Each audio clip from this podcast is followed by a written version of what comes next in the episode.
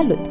Sunt psihoterapeut Diana Lupu și mă bucur să ne regăsim într-un nou sezon al podcastului Și eu reușesc, o inițiativă a Asociației pentru Libertate și Egalitate de Gen, susținută de Avon România. În primul sezon am stat de vorbă cu învingătoarele violenței domestice despre povești de reușită, iar specialiștii ne-au ajutat să înțelegem mai bine ce ajută și de ce. Vom continua să ne focusăm pe soluții, dar în acest sezon vrem să vorbim și despre nereușită și emoțiile care vin odată cu ea. Pentru că subestimăm prea des cât de gravă e violența domestică și cât de greu se iese din ea. În episoadele ce urmează veți afla mai multe despre drumul cu suișuri și coborâșuri trăit de multe dintre femeile din comunitatea noastră. Așa că te invit să parcurgi alături de noi acest drum, pentru că eliberarea de violență cere încercări repetate și multă solidaritate. Iar în acest episod o să vorbim fără rușine despre rușine și vinovăție. Pentru a aduce mai multă lumină în această combinație puternică și grea de emoții, care de multe ori ne țin în relații, am invitat-o pe psihoterapeut Sabina Strugariu. Iar apoi, pentru a completa cercul, o să stau de vorbă cu învingătoarea Iulia, care ne va împărtăși din experiența ei intimă cu rușinea.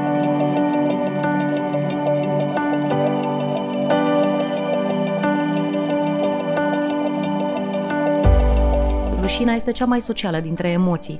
Știi că mă gândeam chiar zilele trecute, cred că vorbeam cu cineva apropo de uh, geneză în Biblie, că prima emoție care este pomenită este rușinea. Asta a simțit Adam când a fost văzut de, uh, știi, când, după ce a mușcat din măr și a, și a avut interacțiunea cu Dumnezeu, că Adam a simțit rușinea. Asta e prima emoție. Și uh, unul dintre clienții mei mi-a spus asta, vorbind despre rușine, vorbeam noi, el fiind o persoană religioasă și mi zice, ah, păi asta e, ia uite, rușine, sentimentul ăla de a fi gol, de a nu fi asta, că nu ești suficient. Ai, nu doar că ai greșit, știi că vorbeam noi că rușinea și vinovăția vin împreună. Da. Sunt tot timpul împreună. Uh-huh. Doar că de multe ori sunt confundate și de multe ori oamenii se gândesc la vinovăție când vorbesc despre rușine și se simt rușinați când vorbesc despre vinovăție, care de fapt sunt emoții foarte diferite și se manifestă în corp, în psihicul nostru foarte diferit. Da, ia uite, știi, perspectiva asta mi se pare wow, că într-adevăr este prima emoție pe care... Da, pentru că este socială, că de fapt rușinea este mereu în relație cu ceilalți, mm-hmm. despre cum suntem noi în relație cu ceilalți la modul în care ce e corect, ce e bun, ce e frumos, are și o valoare, da, o valoare a interacțiunii legată de...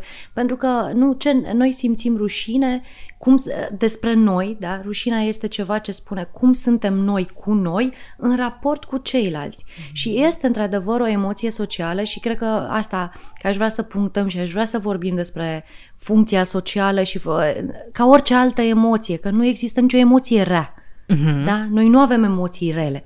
Da? Doar că fiecare emoție spune ceva despre noi la un moment dat. Însă rușinea spune ceva despre noi, dar spune ceva despre relațiile noastre, cred că mai mult decât oricare altă emoție. Aici vreau să ajungem, pentru că din perspectiva în care vreau, la care vreau să mm-hmm. ne uităm la, la rușine, pe lângă ce este, cum o recunoaștem, e, e cum ne ține ea într-o relație mm-hmm. toxică și um, vreau să mergem într-acolo pentru că pe lângă zona asta, uite, de, de Biblie, mm. de alte informații pe care le avem despre rușine, cred că societatea noastră românească în care mm. trăim are așa o legătură oh, da, strânsă cu rușinea. Da, da. Și atunci hai să pornim un pic de la relația noastră cu rușinea mm. și cum o ducem în relațiile noastre și cum ne ține mm. în relații. Noi suntem un popor care de aici funcționăm. În sistem bazat pe rușine, care sistemele bazate pe rușine sunt legate de acest fals sine, pentru că rușinea este despre sine.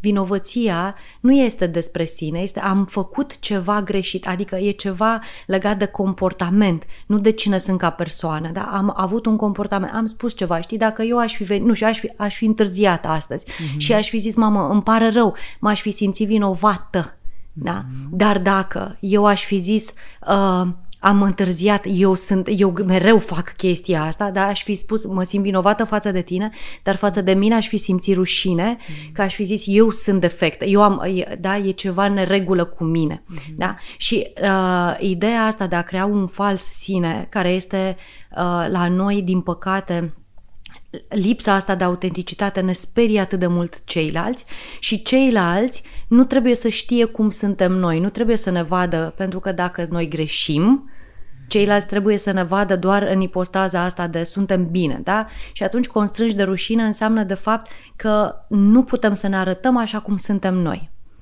Da? Cum să, cum să, și asta, cum intri într-o relație, noi intrăm într-o relație de cele mai multe ori cum credem că ar trebui să fim. Da. Și e rușina de a ne arăta cum suntem în intimitate, frica de vulnerabilitate, frica de eșec, frica de a nu fi suficient de bun pentru celălalt. Rușina este cea care hrănește toate lucrurile astea. Și de multe ori din rușine intrăm în relație, din rușine rămânem în relație și din rușine uneori chiar ieșim sau nu ieșim din relație. Mm. Pentru că noi învățăm rușina de mici, nu? Mm. Noi suntem educați în sistemele asta în care uh, primul lucru pe care o să-l spun, pentru că este unul dintre lucrurile care sigur te confrunți tu foarte des în cabinet, comparațiile, când oamenii se compară, se compară de când erau mici, adică au fost comparați, da? Mm-hmm. Am interiorizat această chestie de, uh, la, de la școală, de la prietenul, de la sora, de la nu știu cine, acum ne comparăm cu cei de pe social media, este totul o comparație constantă. Comparația este unul dintre, cred că, cele mai profunde uh, cum să spun eu, um, um, cel mai profund teren uh, fertil al rușinii. Aha. Da? Uh-huh. Asta este comparația, pentru că dacă eu nu sunt suficient de bun Ceva pentru cine regulă. sunt eu, eu nu sunt. Înseamnă că mă uit la ce face celălalt, pentru că dacă o să fac ce face X sau Y, o să-mi fie bine. Și mă gândeam că uh, ideea asta de comparație, de când suntem mici și da, um, în comunism, nu era atât de puternică pentru că era, uh, era toată lumea la fel. Da? Am ieșit din comunism, de unde nu era bine să spui niște lucruri pentru că era periculos, nu atât de mult rușinos, cât periculos. Uh-huh. Da? Era mai degrabă, oamenii se păzeau pentru că era un risc fizic care se putea întâmpla și cred că atunci era mai degrabă vinovăție. Rușina este mult mai mult asociată cu libertatea, pentru că cumva când uh, îți este frică și te supui unor reguli sau unor norme, poți să te simți vinovat față de am respectat sau nu am respectat niște lucruri din afara mea. Dar dacă eu trăiesc într-o societate liberă, da, în care avem niște valori, eu ader la niște valori, dacă e greșit. Spuneai de, de emoțiile astea ca să mergem în zona de, de, de relații. Cumva de când creștem, auzim vorba asta, e rușine, nu e voie. Mă faci de rușine, mă faci... nu mă face de rușine. Mm-hmm, mm-hmm. Și da. mulți creștem cu presiunea asta da. de a face perfect sau mm-hmm. a mhm. face bine. Au foarte mult perfecțiunea și rușine. Da. da. Și am asociat, cred că, mm-hmm. zona asta de, de rușine, în special cu reușita relațiilor noastre, mm-hmm. cu a fi partener, mm-hmm. cu a fi într-un anume fel da. pentru parteneri. Mm. Eu întâlnesc de multe ori uh, um, uh, persoane care își caută un partener, dar nu sunt curioși să exploreze zona asta a relațiilor pentru că încă sunt defecți mm. și îmi voi găsi, îmi voi da, da voie când... Să-mi găsesc un partener mm. atunci când sunt complet rezolvat, vindecat. Oh, da. da. Și a, acolo, pentru mine, e un semn al, al rușinii. Da. Și apoi, dacă intrăm într-o relație despre tipul de relații despre care noi vorbim cel mai mult aici, pe mm-hmm. tipuri de abuz, fie că el este mm-hmm. fizic, emoțional sau financiar. Ce se întâmplă acolo? Hmm. În relațiile în care apare abuzul este o discrepanță de putere. Asta este primul lucru la care mă gândesc. Cineva, da, de unde noi presupunem că doi adulți intră într-o relație. Doi adulți au ace- aceeași putere că se nu autoguvernează. Eu sunt stăpânul meu și tu ești da, apropiata persoană, stăpânul tău, ne întâlnim și vedem unde ne potrivim, ce avem în comun și speranța e că în acest cuplu noi vom crea un spațiu de siguranță, de explorare, de confort, în care tu aduci ceva din tine, că nu poți să aduci tot din tine într-un singur spațiu, eu aduc ceva din mine și vedem ce se potrivește. Și dacă lucrurile nu funcționează, vedem, negociem, putem să negociem cine renunță la ce și ce facem astfel încât să existe armonie. În momentul în care cineva, uh, nu că noi tot vorbim cu de imago și mm-hmm. nu, când cineva se simte uh, nesigur, da, mm-hmm. începe să simte nevoia să aibă putere. Doar că puterea de la aș vrea să am puterea asupra mea, că simt că uh, nu mă simt eu în siguranță, ajunge să fie vreau să am puterea asupra ta. Da? Și aici, în lupta de putere, este foarte greu să recunoaștem când pierdem puterea, uh, da, cine este cel care ajunge să fie abuzat, să spună eu nu mai sunt stăpânul vieții mele și să, da, e, înseamnă că am făcut ceva greșit. Da, este foarte greu de acceptat că undeva la un anumit nivel am avut atât de multă încredere în celălalt că nu va folosi puterea împotriva noastră. Că dacă tu cauți să fii puternic pentru că nu știu, tre- da, că de multe ori asta e, eu vreau să mă simt bine, vreau să fiu un control, dar controlul ajunge să fie abuziv pentru cel care ți-a dat această încredere, ți-a dat această putere, că noi vorbim de a ne lua puterea înapoi, înapoi da? da? de a fi uh, în corpul, de să știi care sunt resursele tale, dar dacă tu, din iubire, din... Uh, din frică, din nesiguranță, din neîncredere, din, uh, din fantezie, din dorința da, de a crea ceva, te pierzi pe tine pentru un noi, zici lasă că îl las sau o las sau o să fie bine. Și celălalt la un moment dat ajunge să nu-și dea seama cum folosește puterea și consideră că îi se cuvine puterea respectivă și asociază pierderea puterii cu uh, pierderea siguranței. Și atunci e rușine în ambii parteneri, oh, că mi-e rușine da. să-mi dau seama că și eu am contribuit cumva la asta. Oh, eu cred că este mult mai, uneori cred că este mult mai multă rușine la abuzator mm-hmm. decât la uh, abuzat, doar că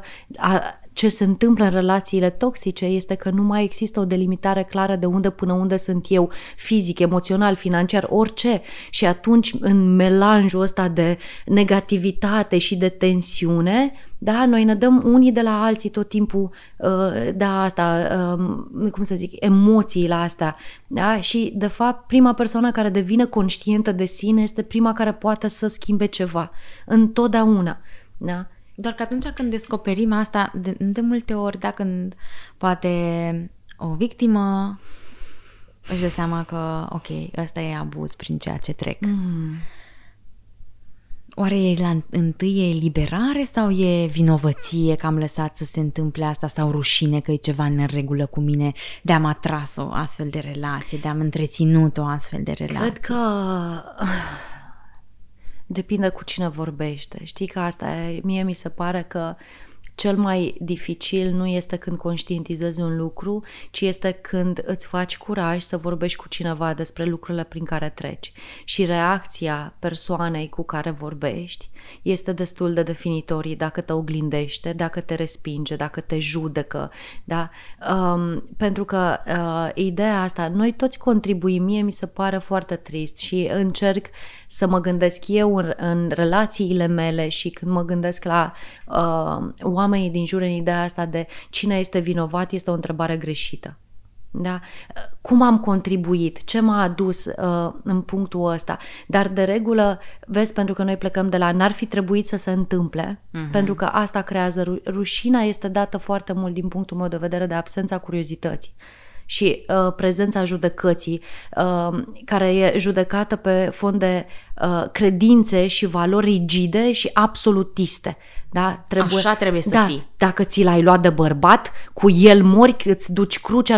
De asta spun că atât de important este cui spui prima dată, pe cine alegi, cui împărtășești tu experiența ta, pentru că uh, tendința este, uh, dacă tu crezi despre tine că ai greșit și că ești singura, nu s-a mai întâmplat nimănui, ție ți s-a întâmplat, a alege pe cineva care să te facă să te simți așa cum tu te simți în interior să zici, a, da, numai mie mi se întâmplă. Da. Ar fi trebuit să fac sau da, mai bine dacă, ascultam pe mama și nu spuneam nimănui. Dacă, uite, dacă am spus, am fost respinsă, am fost da. acuzată da. și s-ar putea să întâlnești, să, să faci cadoul ăsta al împărtășirii și al curajului mm. un, unui număr de persoane care să aibă același set de credințe rigide și să-ți întărească și mai tare rușinea. Să aibă același set de credințe și aceeași frică de rușine. Frică de rușine. Mm. Pentru că foarte multă lume acuză victima pentru că asta ne dă un, un fel de, uh, vezi, tot de putere e, nu? Mi-e mai ușor decât să nu fiu mă empatic. simt defect. Da, eu, uite, eu, să, eu sunt bine. Dar cum ai putut să... Mie nu mi s-ar fi întâmplat asta niciodată. Sau și mai rău, sunt oamenii care își hrănesc puțina normalitate, chiar dacă trec prin același lucru, dar nu-l spun și îl fac pe celălalt să se simtă prost. Mm-hmm. Știi că ai spus sau ai vorbit. E foarte... Tocmai pentru că rușinea este una dintre cele mai um, sensibile emoții și ne este greu să recunoaștem noi cu noi când ne simțim rușinați.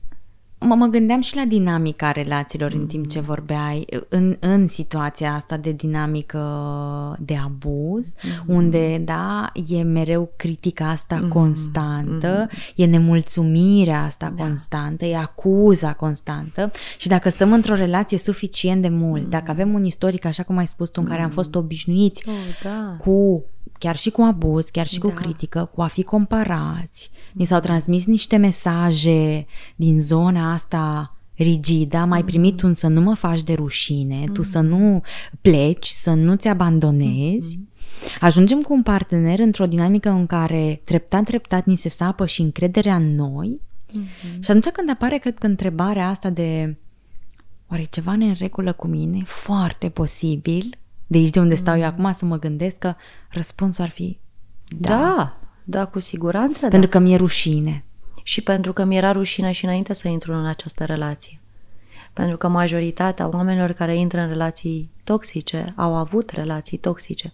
Știi că are Esther Perel vorba aia în care spune noi iubim așa cum am fost iubiți? Uh-huh. Noi iubim așa cum am fost iubiți. Câte moduri nu sunt de a-i transmite unui om că nu face ceea ce trebuie dar nu face ceea ce trebuie în relație cu tine, nu înseamnă că el este greșit. Mm-hmm.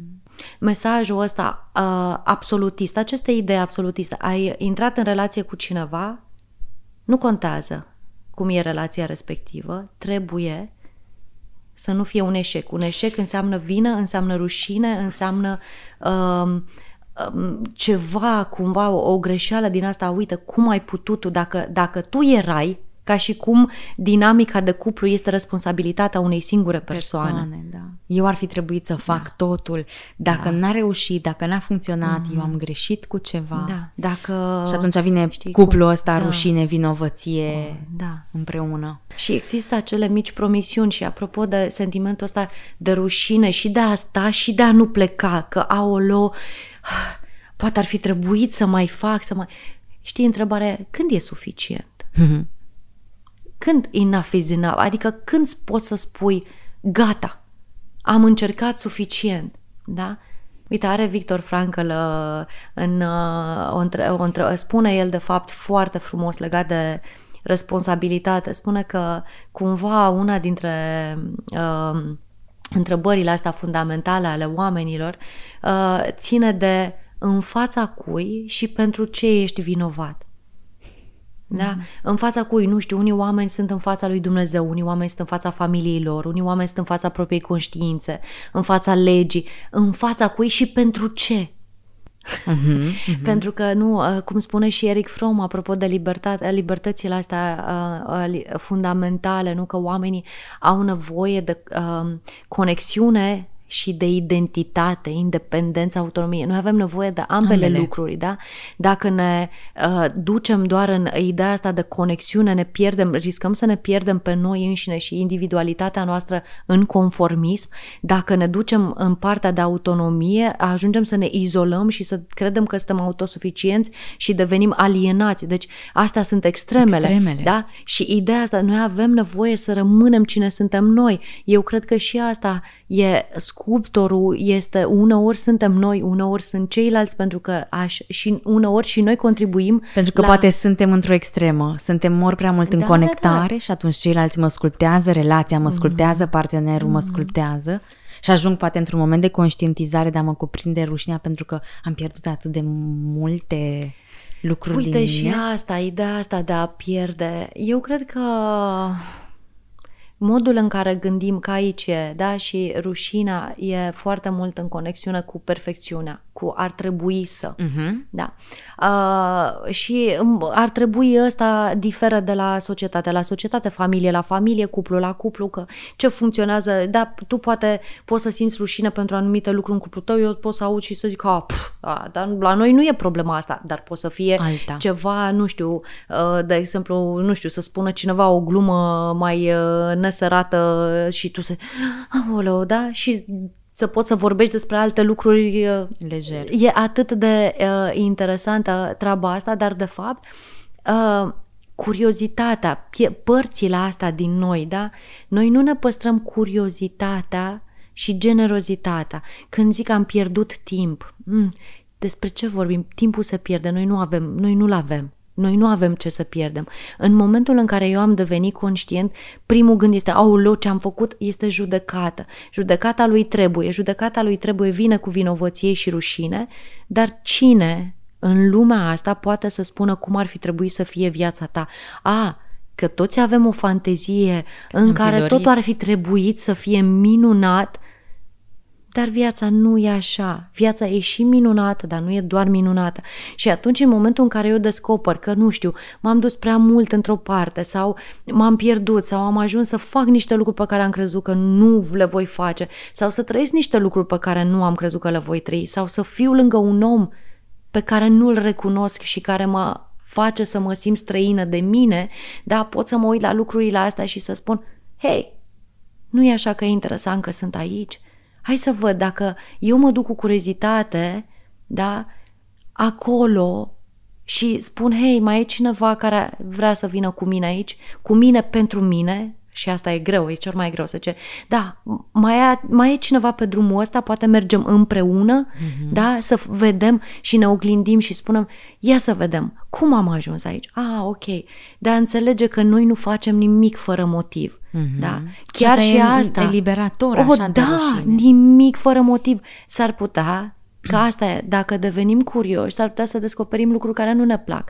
Da, eu aș putea să descoper despre mine că am avut un moment de slăbiciune, că am stat din frică, da, am stat din rușine, dar rușinea și frica și uh, frustrarea și neputința sunt emoții valide, da? Dacă acum simt rușine, dar nu mai simt paralizantă, înseamnă că sunt într-un punct în care pot să fac ceva, de ce spui tu ca să mergem în zona asta și ușor de final, dar și ușor de ce facem mm-hmm. cu rușinea? O expune. A, a o expune, a avea curaj de a expune, a fi curios o, față de...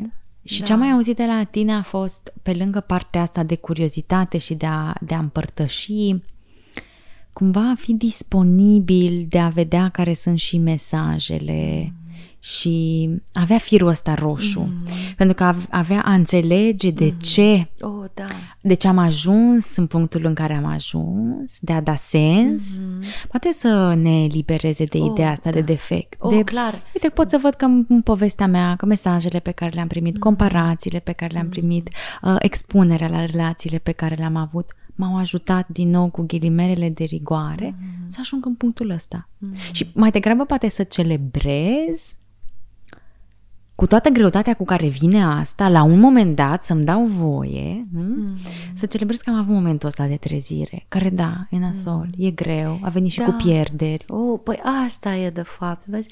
Ge, ge, eu, știi, um, mie mi se pare că asta blândețea, generozitatea care însoțesc dificultatea acestui proces, faptul că a fi într-un proces în care vrei să faci ceva diferit, da, presupune să accepti, exact cum ai spus, pierderea, um, nu știu, știi că da, toți dacă, dacă, dacă, dacă, dacă. Mm-hmm. Dar ideea este, ok, dar nu s-a întâmplat nimic fără motiv în inconștientul nostru. Și atunci, hai să vedem cum pot eu cu generozitate să zic, eu am ajuns aici pentru că, da, toate lucrurile astea m-au format. Unele dintre ele nu-mi plac unele dintre ele dor și unele dintre ele, da, îmi strâng inima, mă simt, simt frică, simt vinovăție, simt rușine. Dar dacă mă uit, nu cu judecată, n-ar trebui să le simt, mm-hmm. ci mhm. cu curiozitate. Oare ce m-a făcut să simt simt chestia asta și ce aș putea să fac să, dacă vreau să simt altceva, ce aș putea să fac? Poate nu mă simt în stare să fac acum, măcar să-mi dau voie mental să jonglez cu ideea că aș putea, că totul poate să fie și altfel. Și cumva, cred că și prin a împărtăși bucățile astea de care ne rușinăm, fie că sunt părți din relația noastră, mm. fie că sunt relații pe care oh, le-am da. avut, cred că te împuternicește într-un fel și mai mult decât te împuternicește, te inspiră și te poți mm-hmm. trezi surprins că nu ești singur, oh, da. că sub o formă sau alta sunt și alte povești care au o sămânță mm-hmm similară sau Și cred că ta? sunt două chestii aici. Una, poți să te lași inspirat că dacă tu spui ceva, descoperi că nu ești singur și te da. uiți. Și tu, ah, știi, cum spune Brené Brown, am crezut că sunt doar eu, dar nu dar sunt. Nu sunt, da, da, da. Uh, asta odată, dar doi, poți să fii tu primul, e ok să fii prima, primul care face ceva diferit și riscul ăsta, curajul ăsta de a, de a, a spune ok, poate eu sunt singura și să mergi pe un drum și pe drumul ăla îți descoperi că nu, nu ești. Mm-hmm. Da. Că nu întotdeauna e cineva înaintea ta. Da, este extraordinar dacă e, dar uneori știi cum e, that is you. Da, uneori ești primul de pe da. drum și uneori asta poate să vină, trebuie să te înhami cu mult curaj să faci asta, mm-hmm. dar cum ai spus și tu, uneori mergând pe drumul ăsta, dacă mai ridici capul, mm-hmm. s-ar putea să vezi că mai sunt o grămadă de oameni.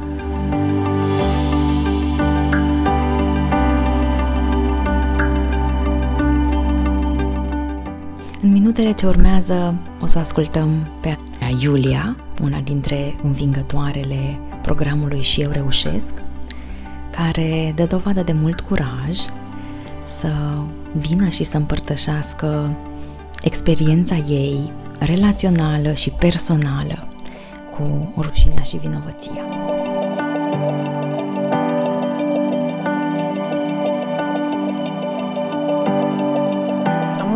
Relație intimă, dacă vrei, cu, re, cu rușinea și cu vinovăția.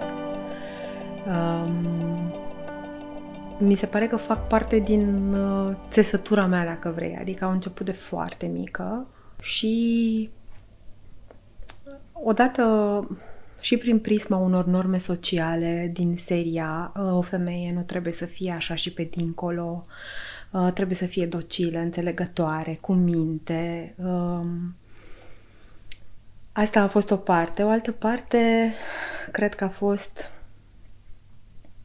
uh, venită din faptul că acasă și în jurul meu oamenii s-au validat întotdeauna prin, prin ce se vede în exterior și emoțiile și trăirile nu erau foarte bine uh, primite și privite.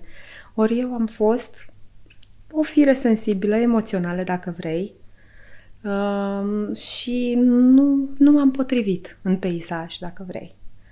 Asta a fost partea de rușine. Mi s-a părut întotdeauna că e defect felul în care simt, e prea mult. E prea mult, e ceva neregulă da, cu mine. e ceva neregulă cu mine. Și că de fapt asta e uh, esența, uh-huh. că e foarte complexă rușinea. Da. Dar esența ei este că ne spune că noi suntem neregulă. Da, da, da. Că ceva e defect cu noi. Uh-huh. Uh-huh. Cam așa s-a tradus. Convingere pe care am luat-o cu mine toată viața. Uh, nu mi s-a părut niciodată că, că gândesc bine, că simt bine, că acționez bine, nu fac niciodată nimic bine. Sunt o inadaptată a vieții um, și nu o să mă descurc niciodată cu nimic. Cu nimic. Da. Um, combinată, desigur, cu vinovăție, vinovăție care venea dacă vrei, odată din ideea de sacrificiu pe care am auzit-o foarte mult la părinții mei, cât au sacrificat ei pentru mine și atunci eu trebuia să fiu această ființă perfectă care le atinge așteptările, ceea ce era imposibil. Așteptările erau diferite și foarte multe. Foarte nerealiste? Da, erau, fără doar și poate, nerealiste. Vinovăția am dus-o cu mine sub uh, forma unor gânduri de tipul um, nu fac suficient de mult, din cauza mea se întâmplă chestii, e numai vina mea că se întâmplă lucruri proaste în relație, chiar dacă de foarte multe ori am ales parteneri abuzatori emoțional uh, concluzia la care se ajungea că e vina mea, o aveam deja cu mine, o purtam deja cu mine, celălalt doar mi oglindea mm. și atunci o primeam și rămâneam în acele relații încercând să demonstrez și persoanei celelalte și mai ales mie că nu e vina mea, că pot să fac mai mult și mai bine, numai să mi se dea o șansă. Mm-hmm. Și atunci, în relații, practic, ori m-a ținut gândul că e ceva defect la mine și oricum nu mai găsesc eu pe nimeni care să mă iubească. Și atunci accept. Exact. Mm-hmm. Și mhm. tolerez orice. Mm-hmm. Ba mai mult de atât, uh, mecanismul meu de supraviețuire, dacă vrei, a fost să a fost hipervigilența, să anticipez absolut tot, să privesc tot în jurul meu, orice schimbare de tipar, de comportament, de emoție, orice tic, orice gest și în avans să renunț la mine și la orice reprezint eu ca celălalt să fie fericit, să nu se simtă o clipă respins, că atunci ar fi urmat ceva foarte nasol. Uh-huh. Um,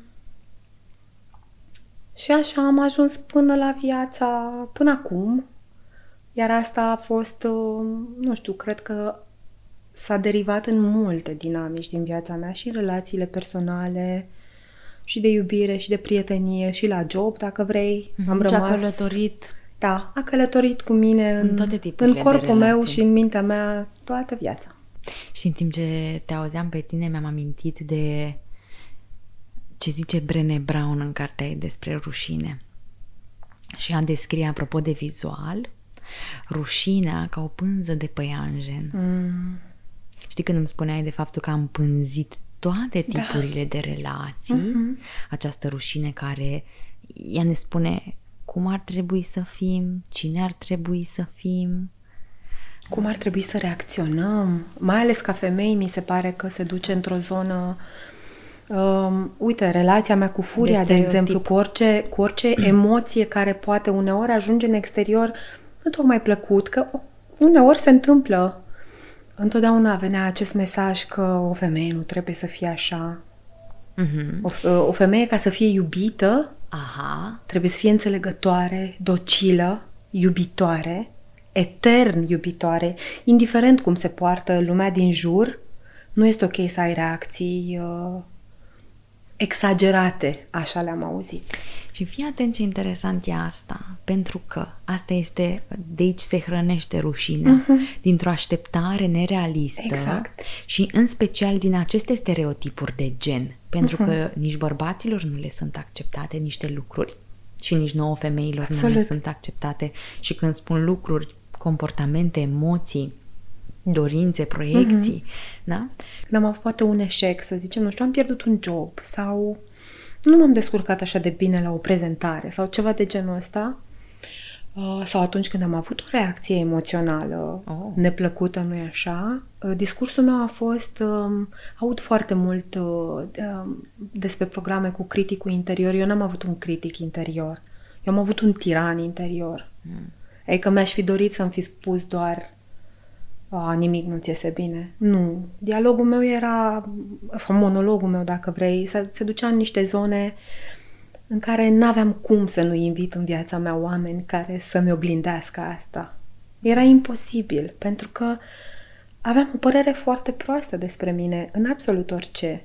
Și nu zic că n-aș vrea să se înțeleagă, știi că Uh, și aici mi se pare o chestie periculoasă, dacă vrei și toxică, atragi uh, ceea ce e sau nu, mm-hmm. nu e mhm. vorba de asta, dar nu e neapărat că atragi, ci că tolerezi, că rămâi în situații mm-hmm. care nu-ți fac bine. Știi, nu neapărat că le atragi, dar că mm-hmm.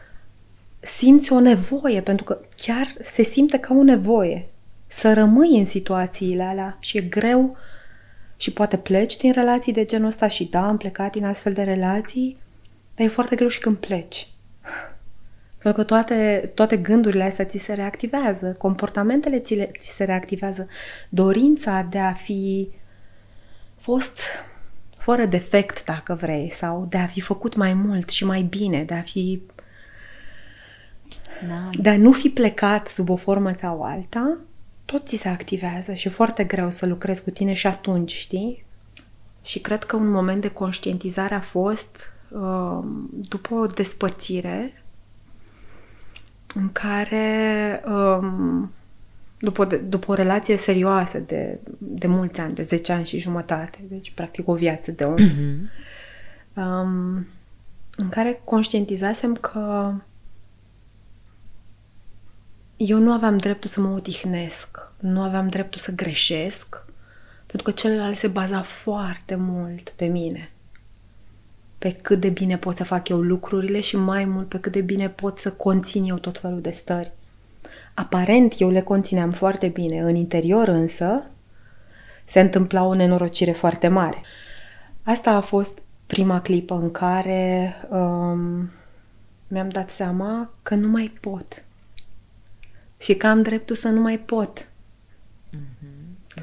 Pentru că celălalt avea dreptul foarte des să nu poată. Și eu eram ok cu asta. Că mi se părea firesc. În același timp, nu mi se părea firesc ca eu să nu mai pot. Însă atunci a fost, a fost momentul, un moment de declic, dacă vrei. Atunci s-au așezat niște lucruri. Uh, cred că foarte multe conștientizări au fost, de fapt, în relații de cuplu. Uh-huh. Uh, și um, pe măsură ce eu recunosc că am lucrat la mine în terapie și am început să uh, citesc foarte mult, desigur, în zona asta. Um, s-a tot întâmplat să intru iar și iar în dinamici nesănătoase și toxice în care să mi se activeze și rușinea și vinovăția foarte mult și frica, de altfel. Uh-huh. Frica sau teama, dacă vrei că dacă nu mă prezint așa cum trebuie, dacă nu sunt ce are nevoie celălalt. Exact. Știi de ce? Pentru că frica are o foarte mare legătură. Frica de respingere uh-huh. are o foarte mare legătură cu rușinea. Uh-huh. Exact. Pentru că dacă ceilalți vor vedea cât de defect sunt, mă vor părăsi, vor pleca. Uh-huh. Ce fac, da, e că încep să acționez uh, uh, condus de rușinea asta. Da. Plus că la mine, de exemplu, uh, a mai fost un mecanism de protecție, dacă vrei, în care m-am convins eu foarte mult în mintea mea că oamenii aceia nu sunt chiar așa de răi precum îi văd eu. Că ar fi tot, imposibil totul să fie ești așa. cumva, da, adică da, da. totul Vina vezi mea. dubios. Vina ta. Vina mea, desigur. Um, și e, e foarte simplu să rămâi în relații toxice și nefericite uh, atunci când crezi că e vina ta pentru orice și când celălalt îți spune că e vina ta pentru orice, chiar și pentru greșelile lui, pentru ieșirile lui din, nu știu, temperamentale, pentru, pentru greșelile lui. Dacă vrei, aici a fost un alt moment de declic pentru mine foarte prețios și mai mult de atât, în relația asta, ca să mă conving că nu este vina mea, am vorbit. Eu rămâneam eu cu mine și țineam eu în mine și văd eu cum mă descurc. Hmm. De data asta însă am vorbit. Am vorbit cu oameni care erau și în jurul lui și am aflat că așa este el, așa a fost dintotdeauna. Și atunci a fost mai multă liniște în mine, dacă vrei. Că am ales să mă despart, deși, desigur, după despărțire, au fost gânduri de genul, aș fi putut să fac mai mult, ah, ar, ar fi trebuit să mai rămân. Deci n-ai avut momentul de declic și gata, ah, lucrurile nu, Dumnezeule, s-au da, știu, în filmele romantice numai așa vedem, știi? E momentul ăsta de declic în care, Doamne, într-o secundă lumea devine minunată și apoi personajul principal, nu e așa? vede de viață exact. și e superb. Da, viața crește minunat după aceea. Doamne, nu! Sunt niște recăderi absolut mocirloase, așa îmi place mie să le zic, în care toate îndoielile vin peste tine și uh, oare am făcut bine? Sigur n-am făcut bine. A, sigur a fost vina mea, sigur mintea mea care, sigur eu sunt o exagerată și simt prea mult și, a, dar sigur n-am făcut suficient de mult, de bine, de repede, de uite așa, știi, e o Mm-hmm. E un... O avalanșă, așa exact, cum ai o descris-o. avalanșă, da, da, da, de gânduri și de emoții și de... Și într-adevăr de foarte multă vinovăție. Când, când înveți să trăiești cu e vina ta, orice s-ar întâmpla în jurul nostru, e vina ta. E foarte simplu. Știi, sau uite, toți oamenii sunt așa, numai tu nu ești așa. E foarte simplu să, să revii iar și iar la gândurile astea. Ai avut momente în care te-ai întors în această relație? O, da. Aha, aha. în această relație, din această relație am încercat să ies de vreo 5 sau 6 ori. Când ai un bagaj mare de rușine și vinovăție ca femeie, poți foarte des, și asta mi se pare că e, e bine să se știe, poți foarte des să te trezești că faci sex cu un partener, poate chiar abuzator, poate nu, dar fără să vrei. Pentru că simți o anumită presiune să faci asta, pentru că O femeie- tu trebuie să faci asta, nu e, nu este rolul tău, nu e asta responsabilitatea ta. Pentru că nu e ok să nu... nu e Exact. ceva neregulă dacă nu-ți dorești. Exact. Dar doar dacă ne gândim poate și pentru cei care ne ascultă, că mi se pare că ai dus-o într-o zonă esențială asta. Apropo de nu vorbim. Pentru că rușinii acolo îi Da, place. acolo Când îi nu place vorbești, rușinii. Nu vorbim Da. și ne prefacem că nu există nicio problemă. Și doar dacă ne gândim la presiunea socială, dacă ne imaginăm că poate cine ne ascultă acum nu are o experiență de vreun tip de abuz. Ok. Da? Dar dacă pornim de la ideea asta de presiune socială uh, legată de femeie, doar gândește-te la ideea asta că eu îi spun partenerului meu că "Mm, eu nu am chef să facem sex în seara asta. N-am chef. Uh-huh. Ce se poate întâmpla pentru noi care am internalizat rușinea e să mă simt vinovată că nu am avut chef. Da. E ceva în regulă cu mine dacă mă simt mai puțin partenerul femeie. meu își dorește și eu nu. Da. Da? Și începe deja, cum clocotește așa un pic, Mhm. uh-huh. un, un, o, o mică scânteie, da. de la care deja ajung să mă macin Mhm. uh-huh. și să mă privesc. E ceva ne în regulă cu mine pentru că, da, eu nu... Ce este, nu vine cuvântul în română, dar mi se pare așa potrivit, twisted, la rușine, da? este că ne pune așteptări nerealiste și contradictorii. Absolut. Trebuie să fii femeie sensibilă, dar trebuie să fii și puternică și independentă. Firește. Trebuie să fii 60, 90, E ca 60, și cum dar mergi trebuie pe să un mă și fir. mănânci o prăjiturică. Da. E ca și cum mergi pe un fir, știi? Și Da. Și la bărbați acum mi se pare că e la fel această așteptare. Trebuie să fii cred că puternic, e mai mult dar acum. și vulnerabil. Cred că este mai mult acum față de cum era acum, nu știu, Da. pe vremea părinților noștri. Da, îmi, îmi imaginez Da. că ar putea să fie acum accesul Da. ăsta la informații, numai să ne și ajute, dar să și încurce pentru faptul că s- croiesc Toți croiesc avem acește acum așteptări, uh, așteptări nerealiste, da. nerealiste, dar compuse din extreme. Exact. Că exact. trebuie să fiu și așa, dar și așa. Și atunci eu cum sunt? Trebuie să-mi și exprim emoțiile, dar nu e ok să fiu furioasă. Cred că e bine, cum să spun, rușinea de fapt vine, cred eu, și din faptul că nu putem să vorbim despre momentele în care ne e greu. Păi mi-a fost foarte greu mai devreme și de-aia am zis ce am zis, dar eu chiar nu asta cred. Nu știu, mi-a fost foarte greu mai devreme și de-aia am interpretat realitatea ca fiind așa. Și îmi dau seama că poate nu mai auzit, că nici eu nu m-am făcut ușor de auzit, dar mi-a fost foarte, foarte greu. Ori dacă de mic, că ești femeie, că ești bărbat, trăiești cu ideea asta că e foarte, e ceva foarte greșit să spui că e greu. Și trebuie să găsești tu niște metode prin care să faci să nu mai fie greu. Și dacă se poate să nu super prea mult lumea din exterior, că, Greul tău. că deja greul fiecăruia e foarte greu.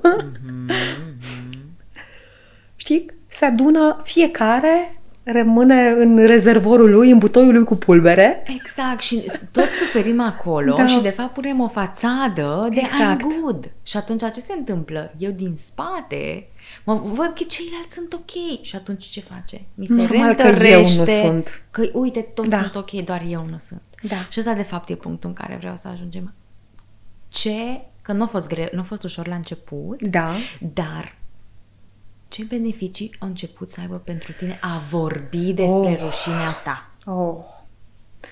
Uh, enorm de multe beneficii au fost um, și cred că sistemul meu de suport a, a jucat un rol foarte important um, dincolo de munca mea în terapie, dincolo de munca mea cu mine, dacă vrei, dincolo efectiv de munca de a pleca din niște relații în care ai crezut și în care uh, nu știu, ți-ai pus niște speranțe, să zic, sau ți s-a părut că vezi ceva. Um, sistemul meu de suport, prietenele mele au fost foarte importante. Um, programele de grup au fost foarte importante, în care în care vorbim pur și simplu despre lucrurile astea și nu mai pare atât de anormal. Și vezi că, da, și persoana de lângă tine trece prin asta. Um, când vorbești, uh, odată că te eliberezi tu, dar mai e ceva, afli că și omul de lângă tine, sub o formă sau alta, trăiește cam același lucru.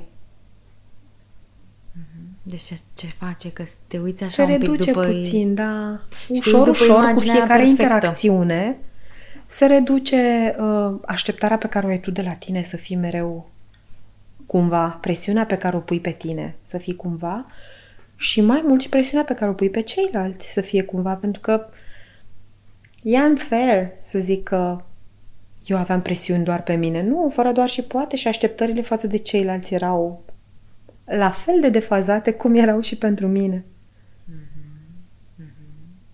Dar în momentul în care vulnerabilizarea asta, dacă vrei, sau sinceritatea, um, asumarea că mi-e greu pentru că, uite, eu în momentul ăsta gândesc ceva foarte urât despre tine, despre viață, despre, nu știu, ceva, pentru că, știi?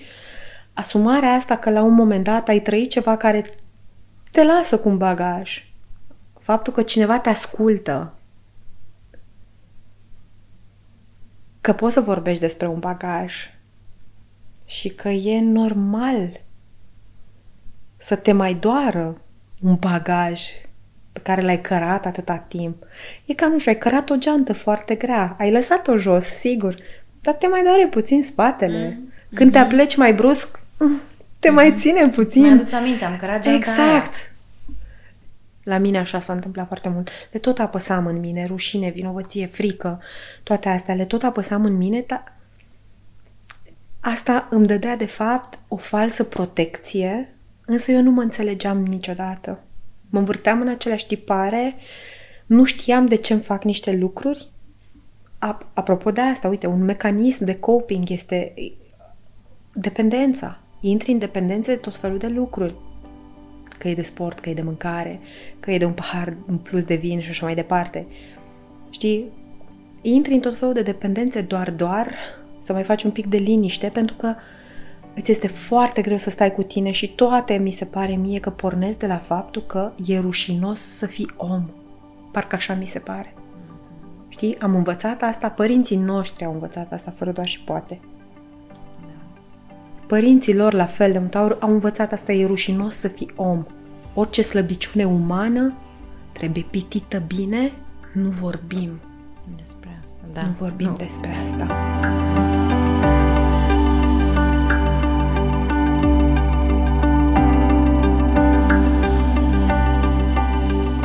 Aștept și data viitoare cu noi povești de reușită și discuții provocatoare. Până atunci, puteți găsi detalii despre programul Și Eu Reușesc pe www.șieureușesc.ro, pe Facebook și Instagram. De asemenea, puteți susține comunitatea învingătoarelor printr-o donație, deoarece fiecare contribuție poate aduce putere și curaj unei femei aflate în dificultate.